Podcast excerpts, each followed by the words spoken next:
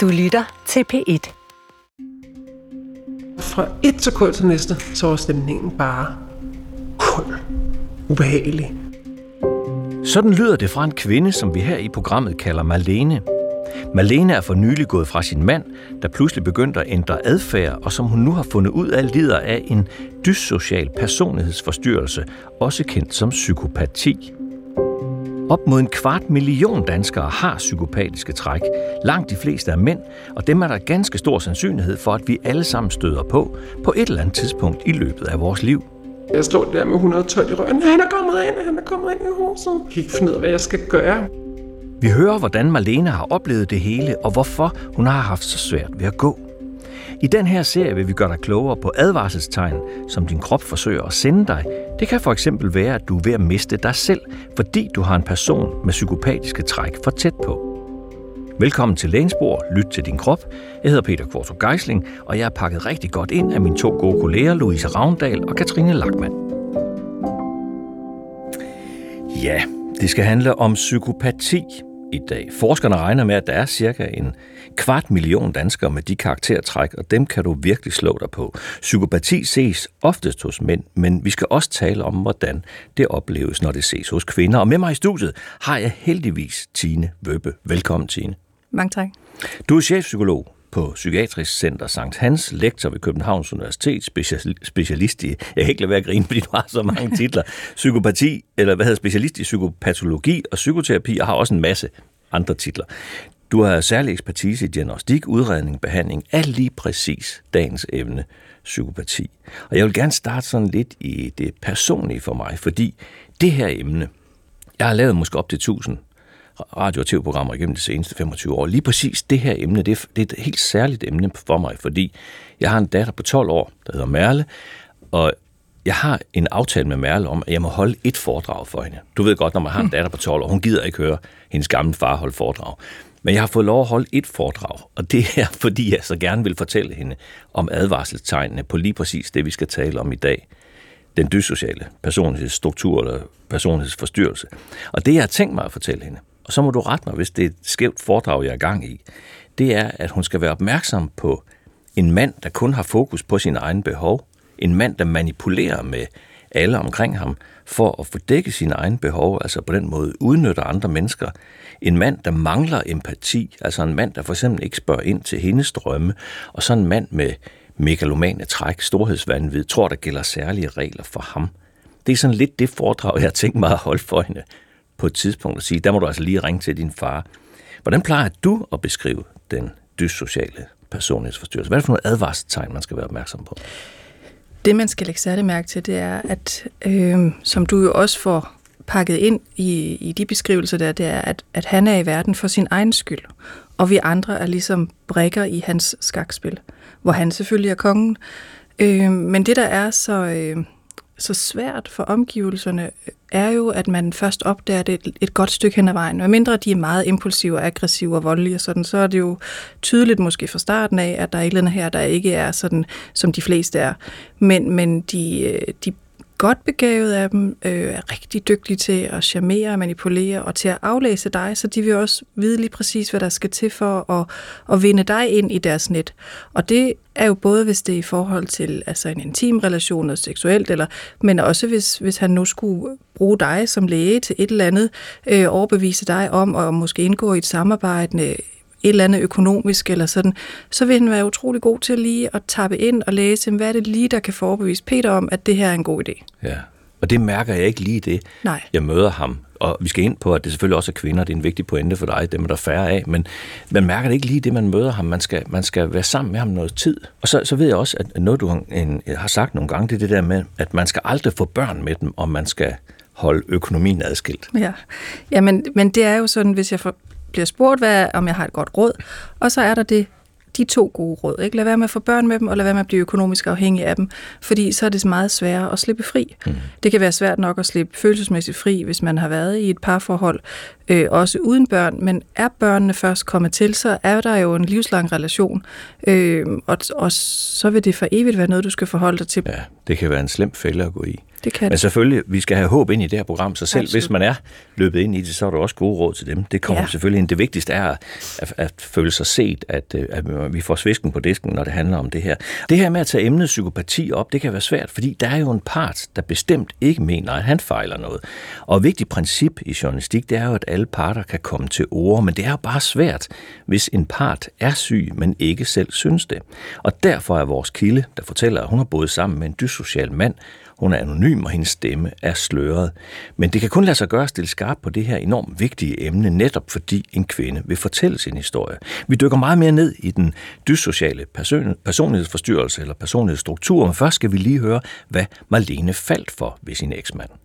Vi mødtes over øh, en, en øh, datingportal øh, og, og tog et glas vin, og han var nok flot og øh, øh, charmerende, og øh, jamen altså, jeg, jeg kan huske på første, efter første møde, hvor jeg tænkte sådan, jeg var faktisk lidt i tvivl, om han egentlig var, øh, man egentlig var sådan intelligent.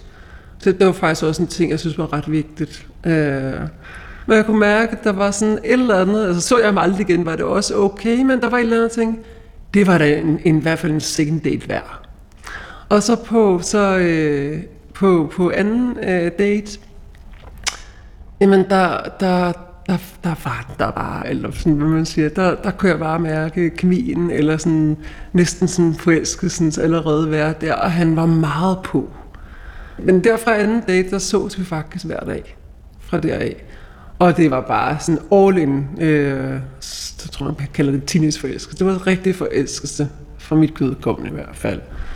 Enormt charmerende, og, og altså, alt var der bare. Altså, han var, han var jo på, og, og var også meget, jeg synes, det der dating var, øh, ja, folk var lidt frem og tilbage, og ghosting, og alt det har jeg aldrig været på. Jeg var sådan, kunne ikke bare sige sandheden, og hvad der? Han var faktisk for os i hovedet til at sige, at jeg er virkelig speciel. Og, altså, jeg følte mig rigtig speciel.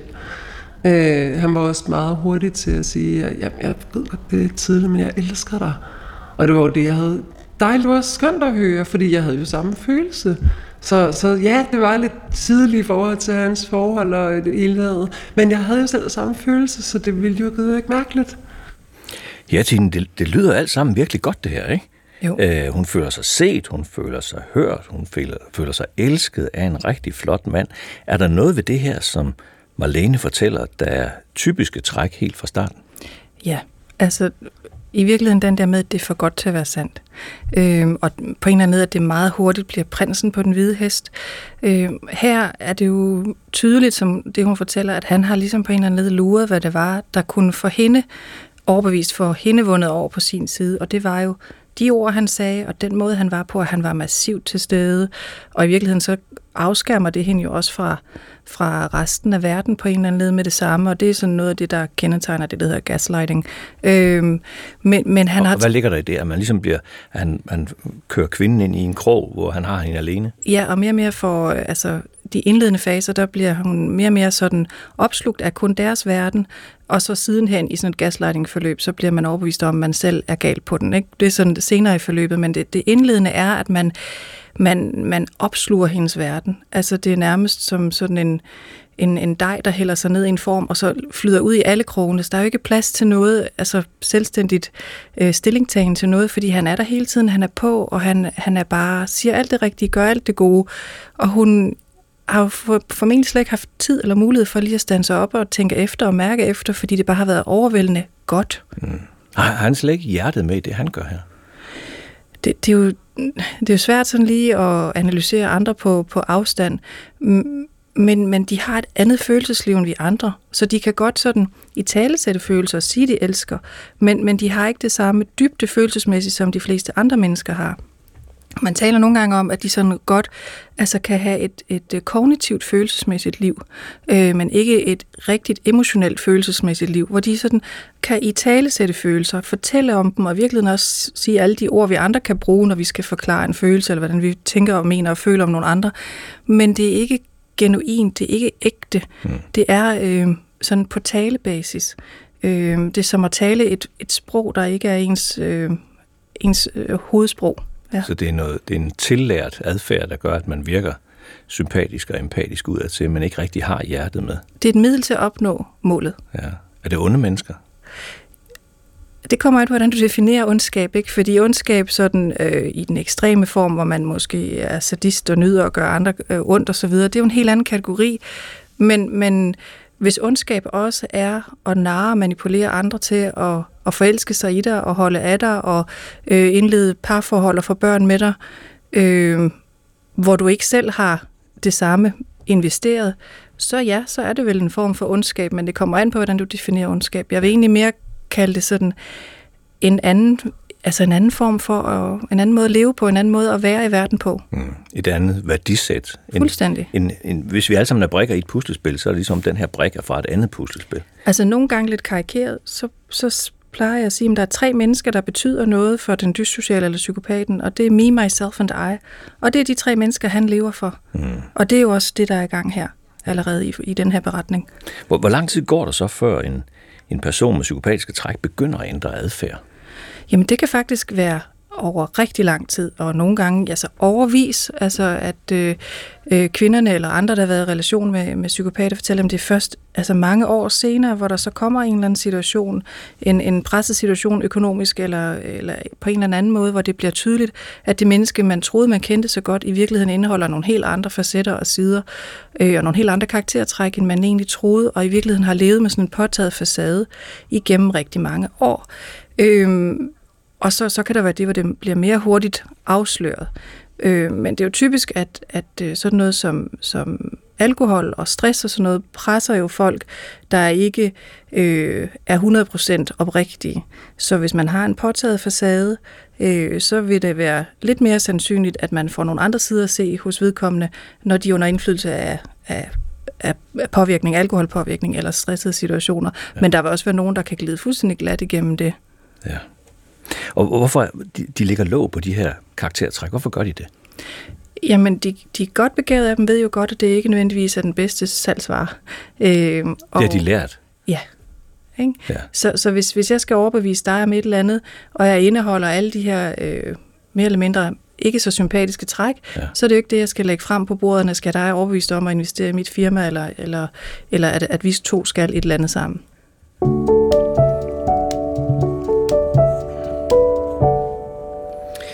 Du lytter til lægens bord og lyt til din krop, hvor det i dag handler om, at du skal lytte til dig selv, hvis du er løbet ind i en person med dyssociale karaktertræk, det man også kalder psykopatiske træk. For den slags vil vi stort set alle sammen møde nogle gange i livet, og derfor har jeg besøg af chefpsykolog fra Psykiatrisk Center Sankt Hans, Tine Vøbe.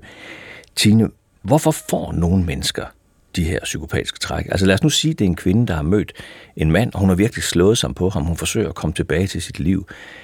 Min erfaring er, at de kvinder tit vil spørge sig selv, hvor, hvorfor dukkede det her op hos ham? Hvorfor blev han sådan? Er det arv? Er det miljø? Jamen, det er jo meget svært at afgøre. Vi ved, at der er en vis øh, afgang i det. Det ved vi fra tvillingsstudier, adoptionsstudier osv. Altså, så det løber i familier, men, men spørgsmålet er jo, hvor meget der er genetik, for der er ikke fundet et eller andet gen for psykopati. Men vi kan se, at der er en tendens til, at det ligesom fortsætter i familier. Og så er spørgsmålet igen, er det så fordi, det sådan er biologisk arveligt, eller er det fordi, at du som barn spejler dig i en af dine primære omsorgspersoners adfærd, og på den måde kommer til at adaptere den. Øh, så hvis du er en meget dyssocial far, øh, og jeg så er dit barn, er det den måde, jeg så oplever dig igennem min barndom behandle omverdenen på, og tænke og mene og udtale dig om andre, er det så noget, jeg tillærer fordi jeg spejler mig i det, eller er det så, fordi jeg har arvet et gen for dig? Ja. Det er jo svært forskningsmæssigt at påvise. Mm. Øhm, så, så, så, det så man, er risikerer, man risikerer som barn, at man kan have fået noget med generne, men hvis man for eksempel har en far, der er psykopat, har psykopatiske træk i en eller anden karakter, så, så lærer man som barn, at det her det er åbenbart det normale i sin barndom, og så tager man det med videre i livet.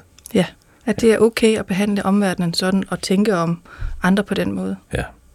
Langsomt begynder Malenes mand altså at ændre karakter, og nu kan hun se tilbage på flere og flere episoder, hvor hendes mand har manglende empati og kan blive voldsomt vred. Det begyndte en sommerdag. Jamen, der var en gang sådan lidt i starten, hvor at, øh, jeg kan ikke helt huske det sådan i detaljer, men vi blev uvenner og skændes, og jeg blev vildt ked af det. Jeg kan ikke huske over hvad, men, men han virkede iskold over for det. Intuitionen sagde, det er som om, han ikke altså, er ligeglad. Altså, og det rører ham, det der. Og jeg var dybt ulykkelig og stod øh, en sommerdag med masser af mennesker og stortudet. Altså, der har været forklaringer på det hver gang. Han har gået fra 0 til 100 på, på et splitsekund nogle gange, og det er blevet værre og værre og værre med årene, simpelthen eskaleret. Og jeg kan ikke fortælle dig, hvornår det gik op for mig. Det er jo helt ekstremt, det her. Fordi det er klart, hvis han har ageret, de, som han har gjort, altså de første tre år, som han har ageret de sidste tre år, øh, eller to år, man kan sige, så er det gået ind i forhold, altså det stoppet med det samme. Så, så det er bare eskaleret øh, fuldstændig til sidste en dag, så jeg tænkte, øh, jeg kan jo ikke leve sådan her.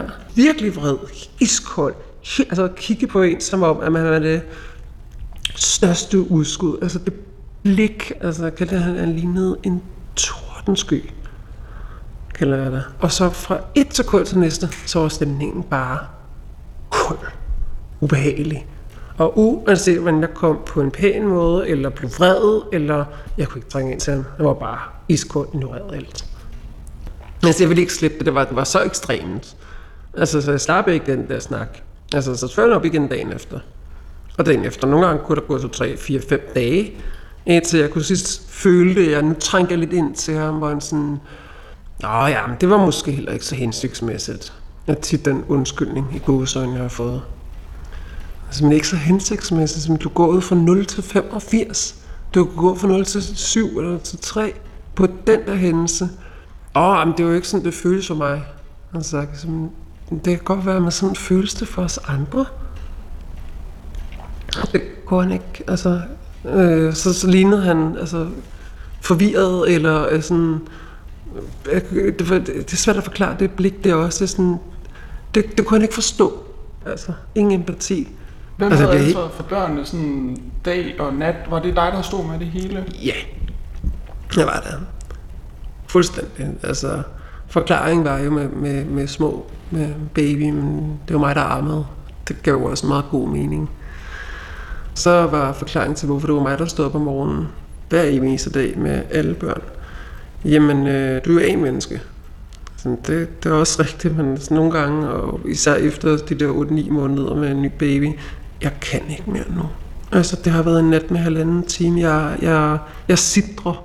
Min krop sidder. Jeg kan næsten ikke tænke. Klart, det altså, prøvede at sige til ham. Jeg kan ikke forstå det. Sådan, jeg forstår ikke, hvad det der betyder. Sådan, kan du ikke regne ud, at jeg er udmattet? Så ja, selvfølgelig har jeg stået med alt ansvar. Det var mig, der stod for alt med Aula. Helt automatisk. Det var mig, der stod, hvis der var en vandskade i huset. Jeg stod for at håndtere at øh, al kontakt og øh, alt det her med forsikring og håndværker og, og også mig, der tjente pengene. Han har ikke kunne holde et job, så han er blevet, hele tiden blevet fyret. God forklaring hver gang. Og virkelig en god forklaring. Jeg kan godt se, at det gav mening for mig. Men øh, det er jo lidt mærkeligt, at man bliver fyret i et væk. At der ikke går det eneste år, man kan holde et job, ikke? Men der har været så mange gange i tidens løb, hvor at han har brugt penge og fælleskonti til sko, og lige en lille trøje, og lige en plakat. Og hver gang var jeg sådan, nu må du simpelthen, gud ja, det var en fejl, nu må du stoppe. Det her, det her til mad. Og så tænkte jeg, så må jeg altså tage det kort fra dig, jeg gider ikke blive ved. Nå ja, ej, det må du også undskylde, nu skal jeg nok overføre. Det var en lille fejl. Jeg kom til at bruge og altså, jeg blev, jeg blev udmattet ved at kunne sige det her igen. Det har været så mange gange, hvor jeg man at ikke passe sig gå ind og tjekke vores, konti, vores fælles konti hver eneste måned, og gå igennem hver eneste udskrift for at se, om du har overholdt aftalen. Men, men sin mutter altså stoppe med det, om det skulle han nok. Og det skete igen, og igen, og igen. Og jeg var rasende over, jeg var træt. Og nogle gange har jeg været så træt, og lige jeg tænkt, jeg overgår faktisk ikke den der stemning af det, så jeg alligevel prøver at sidde med gryn i øjnene, og sådan, så lad os, lad os lige se under og drikke et glas vin. Og så har det selvfølgelig ikke været hyggeligt, for det der handler om, det handlede om, at han bare skulle sidde og snakke. Ikke en eneste gang, han spurgte, hvordan har du det? Så jeg bliver mere og mere udmattet, og jeg kan ikke tænke. Jeg er så træt. Og jeg taber mig mere og mere og mere. Øh, indtil altså, det sidste var jeg meget, meget lidt. Ja, det er jo en del af Marlenes fortælling, det her. Hvad, hvad Tine? Du er ekspert på det her område, psykopatologi. Hvad, hvad lægger du mærke til i hendes fortælling? at hans adfærd er så meget anderledes end det, hun selv står for, og den måde, hun selv oplever verden på. Så hun kan slet ikke, øh, hun kan ikke forstå ham.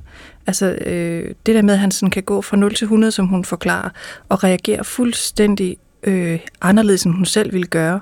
Øh, og når hun så prøver at tale det for ham, så forstår han det simpelthen ikke. Øh, og hun der begynder hun jo også at undre sig over. Øh, det er som om, at de taler hver sit sprog, som om han taler øh, polsk, og hun taler øh, spansk, øh, når de skal tale om følelser og øh, hændelser. Øh, og den der sådan følelsesmæssige regning, der er hos hende, den har han slet ikke, og han kan heller ikke se, hvad det er, det gør ved hende, når hun forsøger at tale det. Så der er den der manglende empati. Øhm, og han, han, det hun også beskriver, det er jo, at han altså er optaget af egne behov. Han, han køber løs, øh, og sådan, og når hun så i tale sætter det, så frelægger han sig skyld og ansvar og, og, og giver den videre. Og det er også sådan ret karakteristisk. Nå ja, men det er også fordi, at øh, nu er det ikke lige her, den her situation, men det kunne være sådan nogle forklaringer, om det er også fordi, du er så kedelig, eller det er fordi, jeg synes, jeg har behov for at spejse tingene lidt op, eller sådan, øhm, eller de mere ekstreme sager, hvor, hvor, øh, som jeg har oplevet i mit, mit faglige liv også, ikke, hvor det er, at at folk skal forklare, hvorfor de begåede alvorlige, voldelige handlinger, jamen det var vedkommende selv ud om. Altså, han eller hun var så hysterisk, jeg var nødt til at smække hende en ordentlig en, for at få hende til at falde ned. Altså, hele den der med, jamen det er ikke mig, det er andre.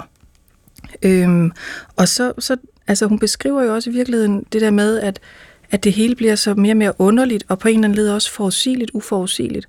Og så skal du prøve at forstå, hvordan det er at leve et liv, hvor hvor det også er det menneske, du har stiftet familie med, hvor du ikke kan vide dig sikker på, hvordan humøret er og stemningen er om en halv time. Det er en enorm stressfaktor. Mm. Samtidig med, for sådan at køre den videre ud her, at det så er hende, der ligesom har alle opgaver og er fuldstændig udmattet. Og jo mere udmattet hun bliver, jo nemmere bliver hun jo også at, at modellere, og, fordi hun får færre og færre ressourcer til at sige fra og kæmpe imod i virkeligheden. Mm. Så der er rigtig mange sådan af de prototypiske træk, der er på spil her.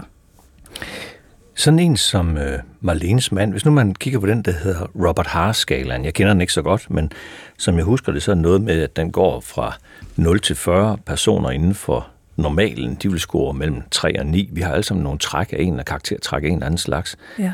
Mens øh, personer med reelt psykopati vil score fra 26 og opad mod 40. Hvor, hvor tror du sådan en som Marlenes mand ligger på sådan en skala som den her? Det, det er jo rigtig svært at sige, at det kræver rigtig meget og øh, baggrundsinformation og et langt interview og sådan, at lave sådan en, en vurdering. Øh, så, så, så det vil være fuldstændig uetisk at begynde at stikke et eller andet tal ud. Men, men på det, hun beskriver, så lyder det jo i hvert fald som om, at, at det er over det, der vil være normalområdet, hvor, hvor du og jeg vil befinde os, som ligger mellem de der um, 3 og 9. Øhm, og så er der jo stadigvæk langt fra 9 og op til 26, hvor det sådan, den meget hardcore psykopati i virkeligheden befinder ja. sig. Og det der mellemområde, det er det, man nogle gange lidt karikeret måske kan betegne for sådan mere hverdagspsykopati. Øh, altså dem, der ikke nødvendigvis ender i et eller andet kriminelt, eller øh, hvor det bliver meget, meget ekstremt. Øh, og, og, og når du så spørger, hvor han ligger henne, så vil mit bud, mit forsigtige bud vil være, at så ligger han jo et eller andet sted der over normalområdet, men jo nok ikke oppe sådan i de der områder, hvor de, øh, dem, der fylder forsiderne, øh, øh, ligger. Nej, med mor og drab og den slags, men stadigvæk et menneske, man virkelig kan slå sig på her i livet. Præcis, fordi du skal også tænke på, at altså, der er jo langt fra yderpunktet, som er 9 point, om man vil, og så op til de 26. Men hvis man nu bare scorer sådan 18 på den der skala der, så er du stadigvæk dobbelt op på point, om du vil, af yderpunktet af normalområdet, og dermed jo rigtig problematisk for dine omgivelser. Ja. Marlene fortæller jo også, at han er intelligent. Hvilken rolle spiller det? Det betyder rigtig meget, fordi det gør det, det sværere at gennemskue. Øh, og det gør også, at, at han har nemmere ved at manipulere omgivelserne, fordi han ved, hvad han skal gøre, hvordan han ligesom skal smyge udenom eller maskere de der træk, der måske ikke lige vil være så hensigtsmæssige i den her sammenhæng. Øhm, og det er vel også noget af det, der gør, at han har formået at, at få øh, indfanget hende, om man vil, for, for, som også tydeligvis er godt begavet. Ikke? Hmm. Tit så, når jeg har mødt mennesker, og det har, det har altid det har altid været øh, kvinder i min omgangskreds, jeg har talt med om det. Når jeg har mødt mennesker, kvinder, der har haft et menneske med psykopati tæt på, så har der altid været sådan en, øh, der er altid, det, har været, det har været en kæmpe stor belastning for dem, og de er altid, de er altid blevet så triste. Hvad er det, hvad er det ved den der dyssocial? Altså man kan sige, det er jo sjældent, vi har en sygdom, hvor den der er syg, ikke er den, der har symptomer, når man så må sige, ikke er den, der bliver syg, men det er omgangskredsen, der bliver syg. Hvad, hvad er det, man bliver så trist af, af, af at have sådan nogle mennesker tæt på? Altså, de, de, de fleste bliver efterladt med sådan altså, tillidsvanskeligheder, ikke? Øh, og også en selvværdsproblematik ja. øh, på en eller anden led. Fordi man har haft enorm tillid til et menneske, man har investeret sit følelsesliv, man har måske også fået børn med vedkommende, eller stiftet en virksomhed, eller et, man, man har i hvert fald haft enorm tillid, og fuldstændig troet på det, der blev sagt og ageret. Øh, og når man så opdager, at det var alt sammen anderledes, øh, så så kæmper man selvfølgelig med en efterregning af, af det på en eller anden led psykologisk, og skal finde sin egne ben igen. Og, øh, og man må også skulle forestille sig, at, at, øh, at den næste, øh, hvis Malene, når hun forhåbentlig skal ud og videre i livet øh, med, en, med en ny mand, ny kæreste, hvis vedkommende, så øh, den næste, hun møder, siger bare noget af det samme. På en eller anden der, der emmer er noget af det samme, som, som ham, hun har været i relation med her, siger, så vil alle hendes alarmklokker jo øh, bimle og, og gøre, at hun øh, måske vælger noget fra, som ellers kunne være potentielt rigtig godt, fordi at det, det ligner noget, der har været ja, falsk. Hun har fået plantet en usikkerhed på en eller anden måde, stoler ikke helt så meget på sig selv, som hun har gjort. Han, han tager ikke rigtig ansvar for børnene. Øh, føler de her hverdagspsykopater, som du kalder dem, føler de ægte kærlighed over for deres hustruer og deres børn? Altså man kan jo ikke sådan øh, tale for alle, og det er svært at generalisere, men, men sådan et, et forsigtigt udgangspunkt er, at jo lavere trods alt man ligger på skalaen, jo bedre prognose for en eller anden form for mere almindeligt følelsesliv. Øh, og jo højere score dermed også, jo mere sådan øh, dig selv allernærmest. Og vi ved øh, fra behandlingsregi, at, at øh, nogle af dem, hvor vi trods alt når et lille stykke videre, øh, det er dem, der har børn, fordi de har noget at kæmpe for. Øh, men, men der er ikke sådan lavet altså virkelig bestandt forskning på det. Øh, og spørgsmålet er også igen, om man bliver manipuleret som behandler. Altså, ja.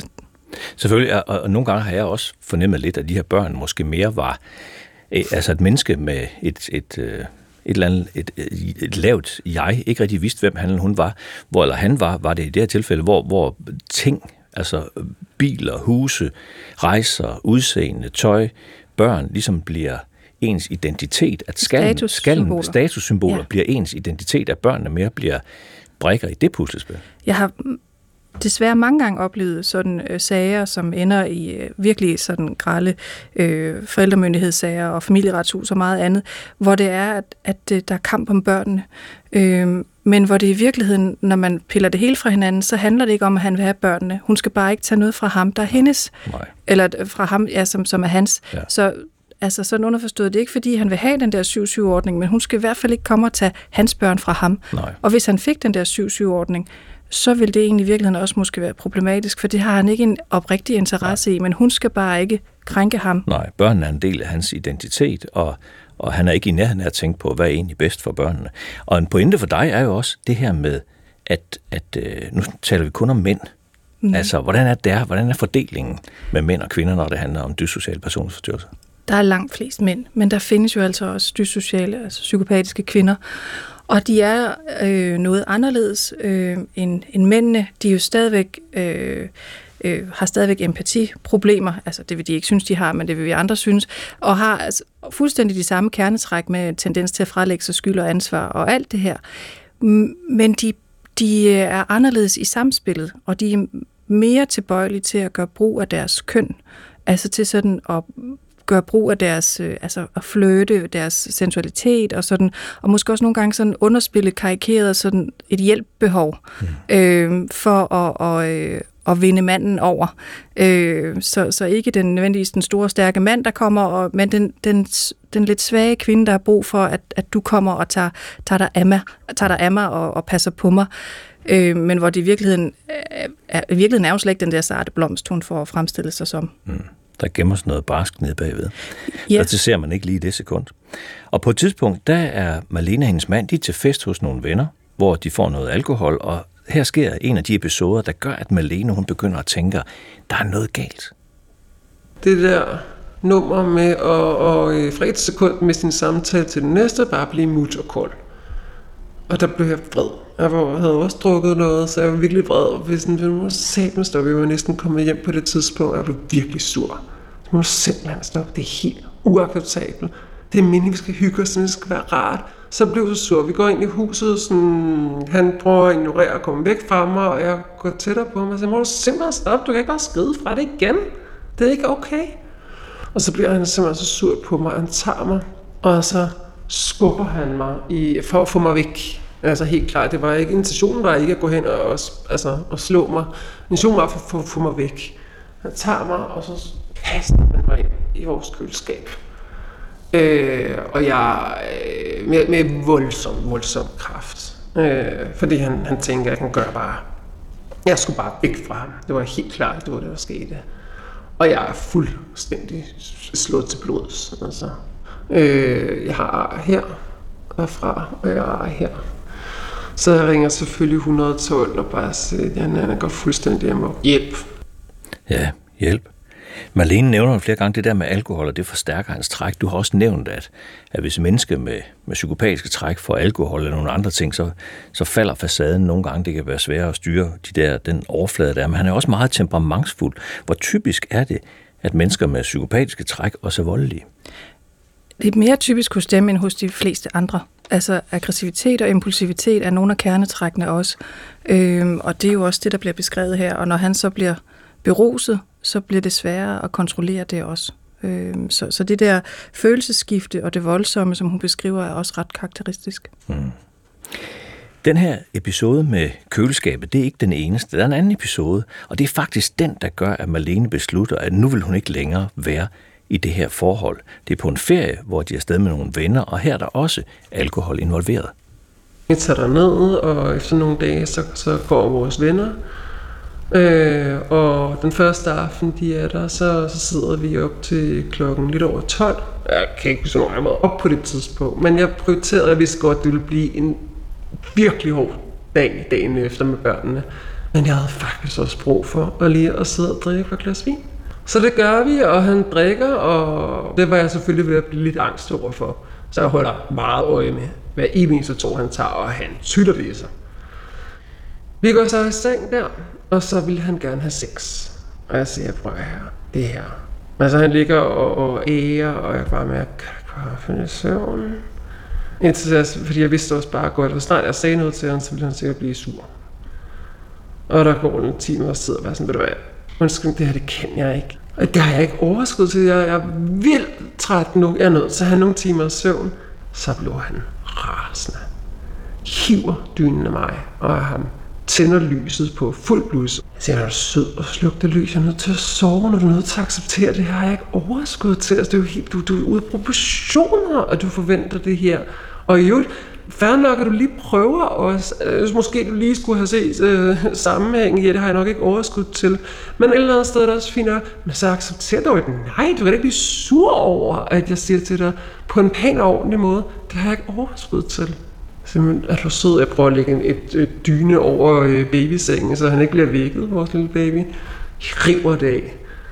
Øh, og bliver ved og ved og ved med at sige, og bliver bare være rigtig vred, og så jeg kan ikke tale fornuft med ham Går ind ved, i stuen ved siden af, så han i hvert fald ikke skal væk hos baby også. Jeg kan ikke snakke ind til ham, indtil jeg til sidst siger, du være, jeg kan ikke håndtere dig nu. Jeg er så træt. Jeg kan ikke overskue mere, jeg er nødt til at gå op og vække min veninde. Jeg så godt det. Og jeg var nødt til at få hans accept til det. Jeg var faktisk bange for, at han ville gøre fysisk, hvis jeg ikke gør det. Så det fik jeg lov til. Så går jeg op og vækker min veninde og siger, jeg er så ked af det. Men du er nødt til at komme og hjælpe mig. Men manden er gået fuldstændig mok. Jeg ved, ikke, han kan trænge ind til ham går min veninde ned og prøver, øh, prøver at snakke fornuft til ham, og han er bare, han siger de samme ting iskold. Nej, det hedder det ikke. Det er det ikke okay. Dagen efter, øh, han lægger sig til at sove på sofaen. Jeg går ind tidlig næste morgen efter jeg kan ikke faktisk ikke huske mig hovedet for såret der, for der, der har jeg meget i hjertebanken. Og der var også det, min veninde jo også havde set det her i fuld flor. Og også pinligt et eller andet sted. Øh, og skulle bede om hjælp. Øh, og så øh, står min veninde op, og vi går lidt afsides, og så kigger hun på mig og siger hun, øh, kan, du, kan du leve med det der? Og der var kun et svar. Nej, det kan jeg faktisk ikke. Og der går faktisk, altså med Malenes historie går der lang tid, før hun når til den her erkendelse af, at Hun kan ikke mere. Hun kan ikke leve med det her. Og hun fortæller også, at det faktisk først er helt til sidst, at det går op for hende, at det her det er et mønster hos den her mand. Et mønster, der ikke er normalt. Er det, er det typisk, at der går så lang tid, før en kvinde kan føle, det her, det er skævt? Ja, det, det er ret typisk. Øhm, og, og særligt når man jo har etableret sig med vedkommende for børn, så vil man jo gerne have det til at fungere. Og så, altså, fuldstændig ligesom med, med voldsramte kvinder, så kan man opfinde undskyldninger for situation til situation. Om det var også fordi, at øh, jeg skulle heller ikke have sagt, og maden var ikke god nok, og hvad der nu kunne være af undskyldninger. Øhm, og så der skal meget til, før man begynder at se, at det i virkeligheden er, er perler på en snor, og ikke spredte perler, der ligger og ruller rundt på et bord. Og det er først, når du har fået set, at det er en sammenhængende perlekæde, at du bliver klar over, jamen det her, det ligger hos ham. Det er ikke mig, der gør noget galt. Det er ham, og, og det hele handler om hans behov. Og det, der sker i den her situation, er også ret karakteristisk, fordi hun afviser ham. Øhm, og når man afviser en med sådan nogle træk her, så rammer man ind i noget, der hedder den narcissistiske krænkelse. Og så bliver der tændt en vrede og en aggression hos ham, øh, og så reagerer han og bliver fuldstændig i sin følelsesvold, og det er hans behov, og det er, det er kun det, det handler om, og baby er lige meget, og hun må gerne hente sin veninde, og sådan. Altså det hele centrerer sig om han og, ham og hans univers, og det, at hun har afvist ham. Mm. Der er slet ingen tanke på og refleksion over, lige om lidt kunne vi vække et barn, kunne hun måske blive ked af den her situation, er det pinligt, at den der veninde bliver ringet på, eller ringet efter osv. Det hele handler om ham og hans behov. Ja, og det er det, der er så typisk for det, den narcissistiske vrede. Ja. Min erfaring også er, at en kvinde, der har været sammen med et menneske, med en mand med en dysocial personlighedsforstyrrelse i længere tid, altså på en eller anden måde får han plantet noget usikkerhed hos hende. Hun, hun begynder at tvivle mere og mere på, det jeg føler, er det nu også rigtigt? Det, er det også din erfaring? Ja, det er det. Og det er også det, man nogle gange kan kalde for gaslighting. Ikke? At, at hun bliver overbevist om, at det er hende, der er, er skør, øh, tager fejl, øh, er overreagerer, eller altså i det, i det hele taget, at det er hende, der er problemet, og ikke ham. Mm. Og det er sådan en, en langsom, gradvist, men sikker proces, øh, som, og et, et ret effektivt våben i virkeligheden til at få styr over et, styr over et andet menneske. Mm. Vi har også spurgt Malene, hvorfor hun kunne blive i det her forhold så længe. Lad os prøve at høre, hvad hun siger. Jeg var jo aldrig væk fra ham. Ikke en eneste dag. Øh, så jeg kunne ikke... Ja, det er virkelig dumt, fordi at, at, at, det ville jeg også spørge om, hvis jeg sad og var lytter til det her. Og hvor har man hørt mange historier, hvor man tænker sådan udefra at komme, okay, hvor er det blindt. For det, ellers er det jo blindt. Men jeg kunne ikke se det hele i sammenhæng. Og jeg havde jo ikke forestilling om, at han ikke var et almindeligt menneske, man ikke kunne snakke med. Så jeg har bare tænkt, at det har været øh, en lidt hård tid med små børn. Det synes jeg da også, min, min, min, min forældre synes, det var dengang, og så jeg har sagt, og, og mine venner, og altså, og jeg har altså meget energi, jeg kan sgu godt klare meget. Øh, og så har det været coronatid, og der har alle jo også været isoleret, så det er heller ikke synes, noget mærkeligt. Så bare tænker man, det er jo drømmebørn, og det er bare lidt hårdere, når det er små, og det er fint. Så jeg ikke kunne se og forstået, hvor voldsomt det her var. Altså også nogle af de ting, jeg så har talt med mine venner om, men så kunne de jo også ikke genkende sig det i forhold til deres egne mænd. Men ikke på det her niveau, men der er også nogle ting, jeg ikke sagde. Og da jeg så begyndte måske at, at jeg ved ikke, om jeg ikke har i tale sat tingene rigtigt, eller, eller holdt noget hemmeligt, der har jeg måske nok ikke gjort, men ikke været klar over det.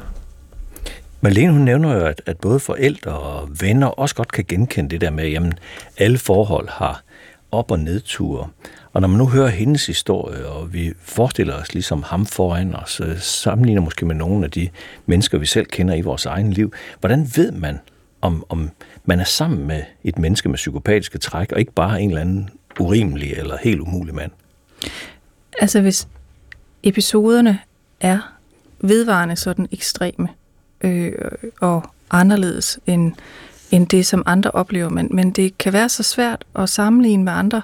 Igen, fordi hvis man nu forestiller sig, at Malene her, hun havde talt med en veninde og sagt, åh, jeg synes også, han, han kan blive sådan lidt kort for hovedet, og, og så en veninde, der, der genkender det og siger, det kan min derhjemme også. Mm. Men hvordan skal de to blive klar over, at det Malene, hun fortæller, det er version øh, 2000 øh, og venindens er sådan en ganske almindelig øh, Ja.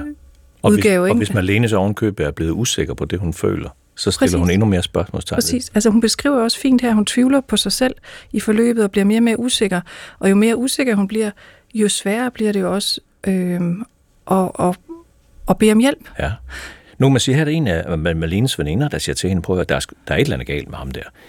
Øh, min erfaring er også tit, at, at øh, de kvinder slås med en enorm ensomhed.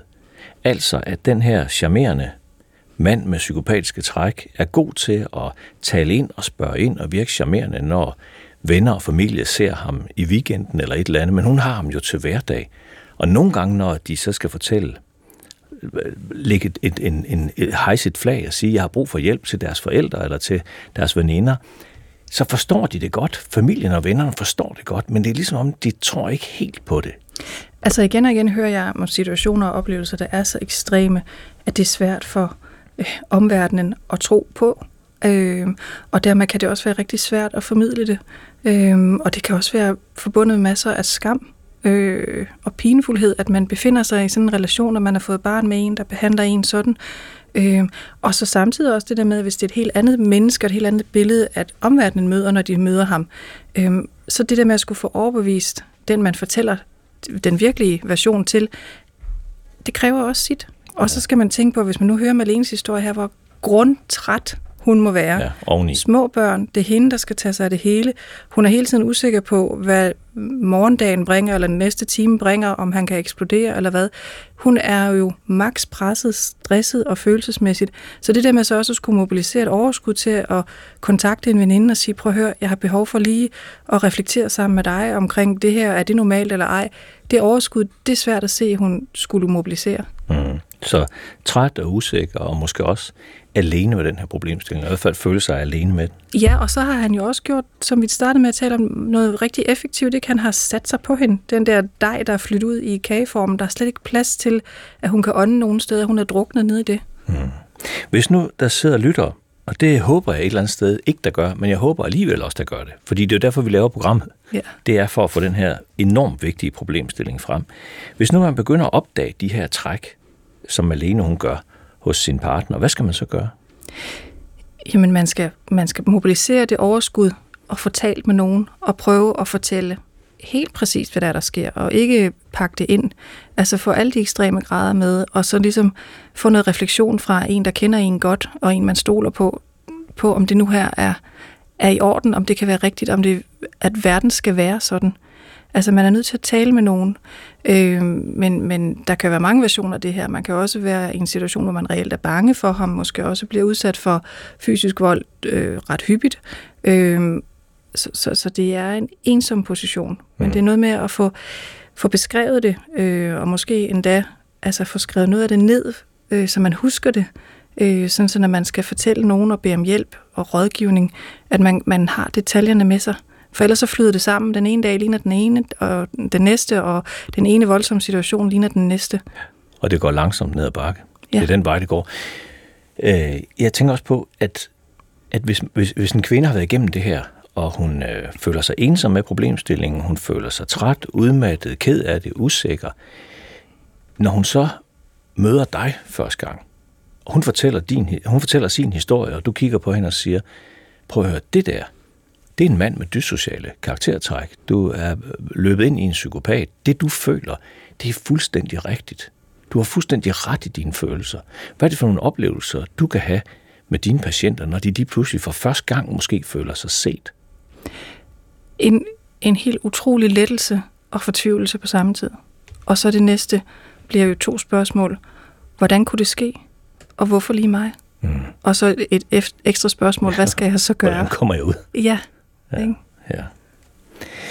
Så det er, det er nogle stærke reaktioner, du oplever på det her, når man, når man øh, føler sig set ved det her. Og, og jeg, jeg tænker også, du ved, lidt karikeret sagt, mange mennesker, der har fået en kræftsygdom, når de ser tilbage på den, og den er overstået, så er der mange mennesker, jeg har mødt igennem årene, der siger, jeg har lært noget af det. Jeg, jeg vil, okay, jeg vil godt have undgået det, men jeg har alligevel fået noget godt med fra den der. Selv et, et oplevelse med en kræftsygdom eller et eller andet. Min erfaring på det her område med, med dyssociale personlighedsforstyrrelser, at de personer, der er blevet kørt i sænk, de kan ikke bagefter, når de er kommet på afstand, få noget som helst godt ud af det. Altså, det kan højst blive en neutral oplevelse, hvor han er forsvundet ud af deres, deres sind. Ja, det efterlader virkelig store ar psykisk øh, hos dem, der er i, i nettet hos de her typer. Øh, og det med at skulle rejse sig igen kræver en utrolig styrke og ofte et stort stykke arbejde. Og så vil der være den der med, men kan man have tillid til nogen igen? Kan man have tillid til næste gang, man går på datingmarkedet, og der er nogen, der sådan siger noget, som vi talte om før, der minder lidt om det, han sagde i sin tid. Øhm, det kræver en, en virkelig stor indsats. Øhm, ja. ja, og hvor mange af de her mænd får sådan en diagnose? Jamen jo i virkeligheden rigtig få, fordi dem vi diagnostiserer, det er dem, der er i psykiatrien, og typisk i det retslige system. Og, øh, og det er jo en anden, øh, der er en anden grundproblemstilling, der har ja, gjort, at de er blevet tvunget til det. Præcis. Jeg møder jo ikke, i min privat praksis, øh, der møder jeg jo ikke øh, dem, der har de dyssociale træk selv. Der kommer øh, sådan nogen som alene, som, som har brug for hjælp til at finde fodfæste igen efter det her følelsesmæssige stormvær, de har været igennem i måske overvis. Øh, hvis jeg en sjældent gang bliver kontaktet af nogen, der sådan har dyssociale træk, så er det typisk fordi, at, at øh, de har fået at vide derhjemme, at øh, nu er det sådan, det er med dig, og jeg, jeg vil gerne have, at du går i terapi hos hende der, fordi ellers så skal vi ikke fortsætte mere. Ja. Og så ringer de mig op og vil gerne bestille en tid, men, men det er jo ikke et, et, et øh, grundlag for psykoterapi, fordi det fordrer du gerne vil oprigtigt forandre noget ja, hos dig selv. de ringer ikke med hjertet. Nej, de ringer for at få fred for hende derhjemme. Ja.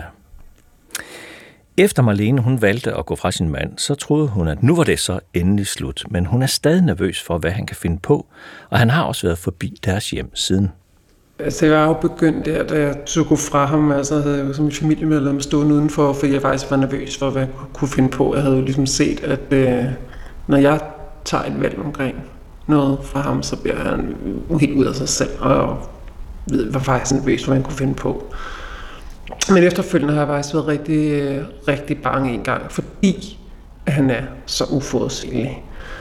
At han, øh, jeg tror at en intention vil, vil gøre os noget, men hvis han lige sidder og drikker en aften, øh, havde jeg jo, har jeg jo kunnet se, at jeg været bange. Det har jeg jo faktisk været nervøs. Jeg har faktisk været bange for, hver gang han har drukket. Fordi lige pludselig så ved jeg ikke, hvad han kan finde på at gøre stemningsskift eller øh, voldsomme ting. Jeg, jeg ved ikke, hvad kan han finde på, når han drikker. Så der er en gang efterfølgende, hvor at, øh, der ved kommunikation, øh, og så fik han ikke lige, øh, altså han har skrevet, jeg ved ikke hvor mails og sms'er og messengerbeskeder og med alt muligt forskelligt, han ville have. Øh, Intet omkring børnene, dem gider han ikke se. Men han ville bare have penge og ting. Så han vælger faktisk øh, at komme forbi. Øh, for det var, det var ikke helt mig, der har håndteret alt det her kommunikation, for det har været lidt for voldsomt, så det har været, øh, været en ven, der har gjort det for mig. Men fik jeg altså ikke lige svaret hurtigt nok, øh, så han valgte simpelthen at komme forbi for lige at give mig en besked omkring, at øh, skoen vil altså lige spare. Bare lige så jeg vidste, altså simpelthen kom forbi for at tro. Ikke direkte, hvad han ville gøre, men bare skal lige sørge for, at du svaret der. Ellers så Øh, og der blev jeg rigtig bange, fordi altså, det var kæmpe grænseoverskridende. At han øh, stalking-tendenser havde jeg egentlig ikke synes, at han har og har haft. Men han går forbi, står og banker på døren, og jeg ser ud og tænker, fuck, det er ham. Øh, jeg havde lige forlagt øh, vores baby til at sove. Jeg var i gang med at putte det andet barn øh, øh, denne barn, og skynder mig at give vores andet barn en iPad. Jeg kommer lige om lidt, og så ringer jeg 112. Helt febrilsk. Jeg får voldsom hjertebanken, fordi jeg jo ikke ved, hvad han kan finde på. Øh, og det er grænseoverskridende, ikke kun for mig, men også for ham. Og derfor tænker jeg, hvad er han påvirket af? Shit, han kan finde på hvad som helst. Så jeg råber bare min, nu var jeg jo ikke helt ukendt jeg skulle ringe 112. Så jeg bare råber bare min øh, hurtigt plapper historien af til dem. Øh, 112 siger, jeg er skrækslagen, han kan finde på hvad som helst. Vi taler som muligt, mor, I kommer nu. Siger min adresse. Øh, jeg åbner selvfølgelig ikke døren, siger de også, jeg skal lade være med. Det kunne jeg heller ikke finde på. Men jeg er selvfølgelig ret sur over det. Og så sidder vores datter nede i sofaen, øh, og jeg kan ikke sige det, hun græder. Hun der om dagen, der havde hun skrevet et brev. Hun havde savnet sin far, og som hun synes far var sur, så savner hun sin far. Og det vil jeg selvfølgelig snakke, have selvfølgelig snakket med hende om mange gange, det kan jeg godt forstå. Og lige præcis den dag havde vi gået hjem fra, fra institution, hvor hun havde sagt, at hun, øh, hun virkelig savnede sin far rigtig meget. Hun havde skrevet et brev til ham, men jeg ikke kunne finde ud af, om vi kunne finde ud af, hvor han boede, så vi kunne sende det. Og det havde jeg sagt, det var selvfølgelig en rigtig god idé, og det kunne du tro i hvert fald, skulle gøre. Så samme aften, hun så ser sin far, selvfølgelig lukker hun ham ind. Og så kommer hun hen og siger, sådan helt glad, sådan, ej, hun har jo ikke set ham i flere måneder. Ej, far, her ved du, jeg savner dig så meget, jeg har skrevet et brev til dig. Og han afviser hende bare koldt med hånden, skubber hende væk og siger, ikke nu. Borgmor, jeg skal snakke med hende, det skal være nu. Og hun går så op, mor, jeg står der med 112 i røven, han er kommet ind, han er kommet ind i huset. Jeg kan ikke finde ud af, hvad jeg skal gøre. Hun skal bare ikke være alene med ham, men jeg kan heller ikke slippe 112 på røret. Jeg kan godt huske, at sidst jeg skete der 112 i røret, der tog han den jo frem og smadrede. Det skal hun fandme heller ikke se. Jeg ved ikke, hvad jeg skal gøre. Og det ville ikke slippe mig. Øh, øh, så siger nu, nu, nu, I kommer altså, nu er jeg nødt til at gå ned til ham. Han kan ikke være alene. Jeg skynder mig og siger, kom her ud, jeg skal nok se, du skal gå nu, du skal gå nu. Jeg går mig igen helt lille, som jeg jo nu efterhånden ubehageligt har lært. At det, det skal man jo gøre med sådan et menneske. Så man viser, at man ikke er troende, så jeg gør mig helt lille og krummer skuldre og siger, du skal gå nu. Sådan helt under dagen i øret, fordi det ved jeg bare, det var det eneste, der virkede med ham. Jeg skal nok gå nu. Så gik han. Ja. Det er en barsk historie. Ja. Og specielt jo, når børnene lige pludselig bliver involveret i det, så er det ikke bare en selv længere. Nu er det også børnene, ikke? Ja. Så er man virkelig sårbar. Det der med at få sat et, et endeligt punktum på sådan et forhold med en dyssocial mand, som det er i det her tilfælde, at det er så svært. Er det typisk? Ja, øhm, og her er der jo, netop fordi der er børn involveret, øh, bliver det jo ekstra svært. Øh, og hele situationen her er jo også øh, et meget malerisk billede på det, vi talte om før med, at børnene ikke nødvendigvis har nogen betydning. Øh, der er et barn her, han ikke har set i måneder, og som er glad for at se ham, og han registrerer det ikke, og hvis han registrerer det, så har det ikke nogen betydning, skubber det her barn væk, fordi han har en anden mission, der handler om noget, han har brug for, eller noget, han øh, skal have gjort. Øhm, og det er jo hjerteskærende øh, at forestille sig, hvordan at det må være at være det her barn, der oplever mm. den her afvisning fra sin far. Og hvis han er intelligent nok, så formår han ovenikøbet at vise interesse over for barnet, men kun for at kan bruge det til en senere situation. Ja, og fortælle måske sidenhen, at jamen, det er jeg virkelig ked af, men det var også, fordi mor fik gjort mig så vred. Præcis. Dit gode råd, Tine, du er jo mildest specialisten på det her område herhjemme. Hvad er dit gode råd til, og det er så primært kvinder, der sidder i en situation, der har følt sig ramt af den historie, vi har fortalt i dag? Eller set forhåbentlig. Altså søg hjælp. Tal om det. Øh, spejl dig i dine omgivelser. Øh, også selvom at, at du synes, det er pinligt, og øh, det er ikke meningen, det skal være sådan her. En relation skal jo være gensidig, baseret på respekt og ligeværd. Og den skal ikke være baseret på frygt og uforudsigelighed og trusler eller vold, hvad enten det er fysisk eller psykisk. Du har fortjent bedre. Mm. Og dermed også et indirekte godt råd til familie og venner, hvis der er en kvinde i omgangskredsen, der forsøger at åbne en lille dør og fortælle om det her, så skal man altså spidse ører. Giv dig tid, hør efter. Og nogle gange så er de der situationer så ekstreme, så man tror ikke, det er rigtigt, men, men det er det. Mm advarselstegnet. De her, den programserie, vi laver nu, Tine, den handler jo om, om advarselstegn, ting, vi skal være opmærksom på, når kroppen forsøger at fortælle os noget. Hvis man er løbet ind i et menneske med dyssociale karaktertræk, har fået sådan en for tæt på, hvad er det for nogle advarselstegn hos den pågældende, man skal være opmærksom på? Altså, nogle gange, øh, og det er en, en, de mere ekstreme typer, dem der måske kravler lidt langt op på den liste der, øh, der kan jeg få beskrevet fra folk, at de sådan mærker, at nakkehårene rejser sig. Øh, og det må man godt bide mærke i og respektere, fordi der er man jo lige præcis blevet det pattedyr, vi er. Øh, så man reagerer intuitivt på, at her er fare på færre. Øh, og ellers, øh, så den, den skal man i hvert fald tage med sig. Øh, men ellers så skal man jo også være opmærksom på det der med, hvis noget er for godt til at være sandt. Og det er jo også rigtig ærgerligt, fordi tænk nu, hvis man havde mødt prinsen på den hvide hest, og det hele bare var ægte. Men det, som, som Marlene beskriver her, det er jo, at han hurtigt fylder hele hendes verden. Ikke? Han bliver den der dej, der fylder hele formen ud, og der er ikke plads til, at hun kan noget som helst andet. Så det med at opleve, at ens verden bliver overtaget, og kun kommer til at handle om et andet menneske, og hans behov implicit en selv og ham, men i virkeligheden hans behov. Og også når man måske begynder at synes, at man, man gør eller siger nogle ting, eller tænker nogle ting, man ikke plejer at gøre. At man ligesom ikke kan genkende sig selv, og det gælder i særlig grad i de her intime relationer, men faktisk også, hvis man er i en eller anden arbejdsrelation med en med de her træk. Hvis man lige pludselig synes, man begynder at stille spørgsmålstegn ved egne beslutninger, egne selvværd, egne performance øh, i forskellige settings, Øhm, og at det hele sådan kan spores tilbage til, at fra at man begyndte at have en relation med det her menneske, eller vedkommende kom ind i firmaet, eller så er det, at man skal begynde at tænke mønster. Altså kig efter, hvornår det bliver til den der perlekæde, og ikke bare spredte perler på bordet. Mm.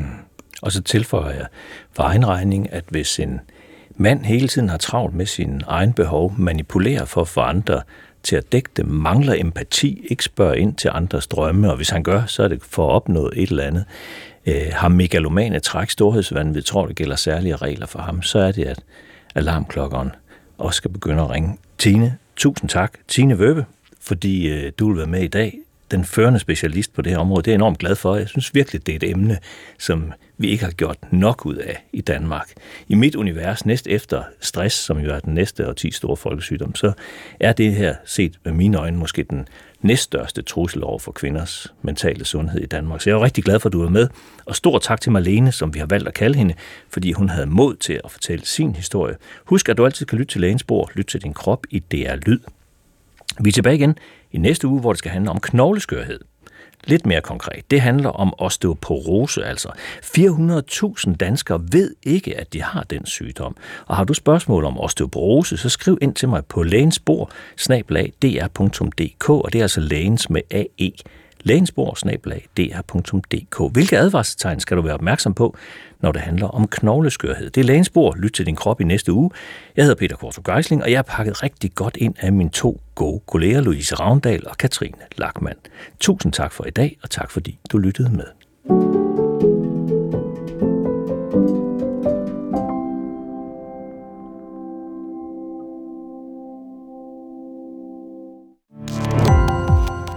Gå på opdagelse i alle DR's podcast og radioprogrammer. I appen DR Lyd.